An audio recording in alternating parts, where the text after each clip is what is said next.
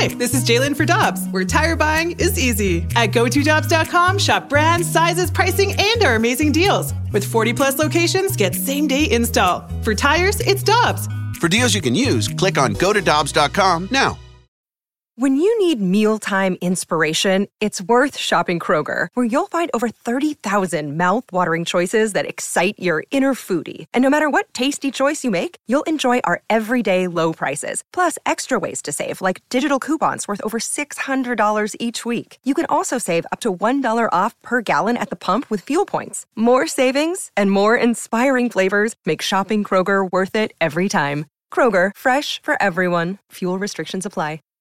Mizzou with a win to move, improve to five and two. They've won four out of five. They did that on Saturday on a big day of college football. And we head to the Brown and Crouppen Celebrity Line. And Dennis Dodd, our friend, writes college sports for C B S Sports dot com. And it's always great to talk to him. Mister Dodd, how you doing this morning? I am great. How are you guys? Long time. How are you? Everything's great. Thanks. Dennis, as you heard that highlight there, another big win for the Mizzou football program. And Eli Drinkwitz certainly has this team rolling and in a good spot. Do you think he's going to get consideration for S E C Coach of the Year? I think he's the leader in the clubhouse right now, considering what they were dealt with, um, you know, playing L S U and Alabama in that reconfigured S E C schedule two out of the first three weeks, beating L S U and now winning five games. With a coach that had been, you know, a head coach for one season in the Sun Belt, well accomplished and, you know, deserving of the job. But to now go to a bowl, it looks like, in the S E C in his first year has to say something. I thought it was interesting also, Dennis, that he got a four-star recruit out of Saint Louis last year. He had a yep. top twenty-five class last year. And it seems like we always talk about sealing the borders, which is which is impossible. But it seems like he's doing as good a job in Saint Louis as anybody's done since Pinkel more than a decade ago. Yeah, I mean, I've, I've always thought that was it, it's good – optics-wise, I always thought in the big picture that was overrated. Missouri, in a good year, produces about fifteen D one prospects, and that's being really, really optimistic. So you've got to go elsewhere. Um, you know, you've got to go elsewhere if you're in Oklahoma. Sometimes if you're in Alabama, you have to. But I think optics-wise, to satisfy the fans and get and look, start you know a train coming out of Kansas City in Saint Louis, you've got to do that. But um, I don't think it's a necessity. You've got to have forty Missouri guys on your roster. It helps. But there, there aren't that many Division I prospects in the state. Dennis Dodd of C B S Sports with us on one oh one E S P N. And you have been all over the Power Five football conferences and the N C A A for years. And last week, the Knight Commission, and by the way, I was surprised the Knight Commission has been around for thirty-one years, but they recommended separating major college football and the f- football playoff from the N C A A completely. They're already pretty much separated financially. Right. But tell us what this would mean if people would agree to, to this. Well, it was, yeah, I mean, there's a lot of layers to this. This this was a recommendation, and that's all it was. The, the Knight Commission is a uh, college athletics reform watchdog group, as you mentioned, thirty-one years old. They don't have any real power, but they can make recommendations like this. And I, the recommendation was that F B S, the one hundred thirty teams that play football at its highest level, and the college football playoff just go off on their own. Um, they could set their own eligibility rules, enforcement, what have you. And I would, I would submit that that's already the case um, in major college sports. You mentioned financially, recruiting-wise, competitive-wise. Uh, the Power Five uh, dominate, uh, and the F B S dominate, particularly because I said this is many layers.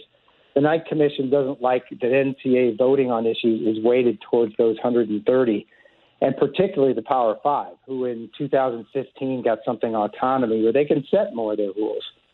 So it, it was nice, and it was a nice headline, but just having made some calls since then, I don't know if it's going to come about anytime soon. It seems to me that one of the things that a college football Power Five group could do is maybe – make the rules apply to twenty twenty rather than nineteen fifty. With that N C A A rulebook, which is four hundred fifty-two pages, seems mm-hmm. like that stuff could be streamlined a lot. Yeah, I mean, that's one of the, the, the things offered in this recommendation, that they would do their own enforcement. Um, I don't know how that would look. Uh, I think enforcement is one of the biggest problems with the N C double A, especially right now. If you look at the, remember the big basketball scandal in September of seventeen? Remember that, the ongoing, how, how's that worked mm-hmm. out? Not, not much. Oklahoma State's, I think, got a postseason ban. Now, is more going to come with Kansas and Louisville? Yeah, I guess. But that was only because the N C double A co-opted and, and adjusted their rules where they could take the evidence from court proceedings, that is the Southern District of New York, and shape it and use it as evidence against teams. So, um, and in many ways, they they farmed it out. There's a new thing called the independent, um, an independent third-party group, which is now judging a lot of these high-profile cases. The N C double A doesn't have much to do with it, so they kind of washed their hands of it. So, yeah, I mean, that's part of it. Um, the other part is that, like I said, this is, in many years it's already been forming like this. The college football playoff is worth four hundred seventy-five million dollars every year. It's a separate L L C. eighty-five percent of that money goes to the Power Five, and the other fifteen percent goes to the lower divisions, which their lawyers have deemed just enough to keep them from getting sued for antitrust. Dennis, we asked you about Mizzou at the top of the interview. We want to, of course, ask you about Illinois as well. Iowa scores thirty-five unanswered points to beat Illinois thirty-five to fourteen. Mm-hmm. They fall to two and four on the season so far. And we know that Lovie Smith is a good coach. And I know the state of the Illinois program was in a rough spot when he took over as their head coach. But why do you think we haven't seen more consistent success from the Illini and the Lovie Smith tenure? Well, I think it's progress based on last year. Uh, this year's just a crazy year. I think this is a wash. This is a one-off, really, for for everybody except the, the superpowers that were expected to do well anyway, and those same teams are up at the top again. Uh, I think the next few years are going to be indicative of everybody, because every player at a team, well, every every player at every school gets an extra year of eligibility. Well, Illinois isn't going to be losing a lot of guys to the draft, and a lot of those seniors may elect to stay. The juniors will have two years left to go. Now, everybody's operating by the same rules, but, you know, when you've got, you know, it, got a foundation there, Lovey does, I think you can do some things. Does it look bad that Northwestern is going to play for, you know, the Big Ten championship for the second time in three years? Absolutely, but I think there was, there was definitely progress made last year.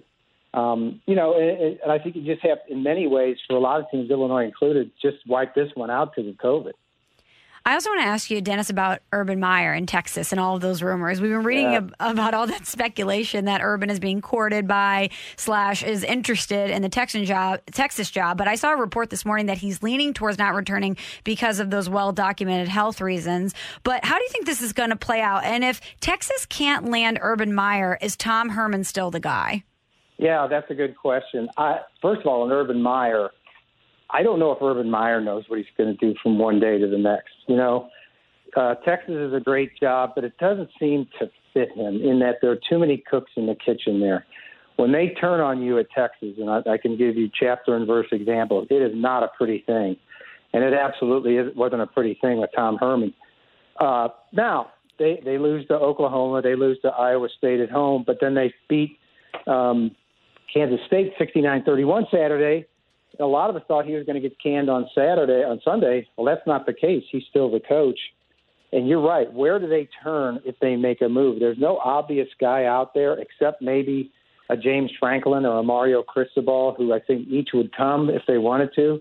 But you have to understand Texas' ego. They expect a splash hire. And no, there's only one splash hire out there right now, and that's Urban Meyer. And I, I agree with you. I think unless he goes to a U S C, which, by the way, now is undefeated and going to be in the top fifteen this week. It's the best team in the Pac twelve.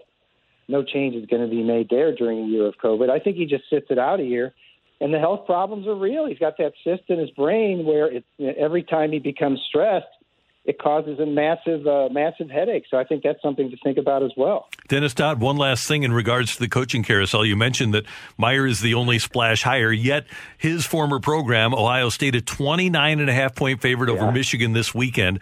It's hard to imagine Jim Harbaugh coming back, right? And who who could they get? It's the same. The, the same issue applies. Where if this native son, you know, Captain Comeback, you know, one of Bo's. Those guys from the beginning, if he can't get it done, who can? And you hear the, the name of Matt Campbell. Matt Campbell is not leaving Iowa State for Michigan. Now, think about that sentence. You think you'd ever hear something like that? Matt Campbell is completely happy at Iowa State. He doesn't want to come start something, which he would have to do instead of inherit, not, instead of keeping on with something he's already built at Iowa State. And there's much more to come there.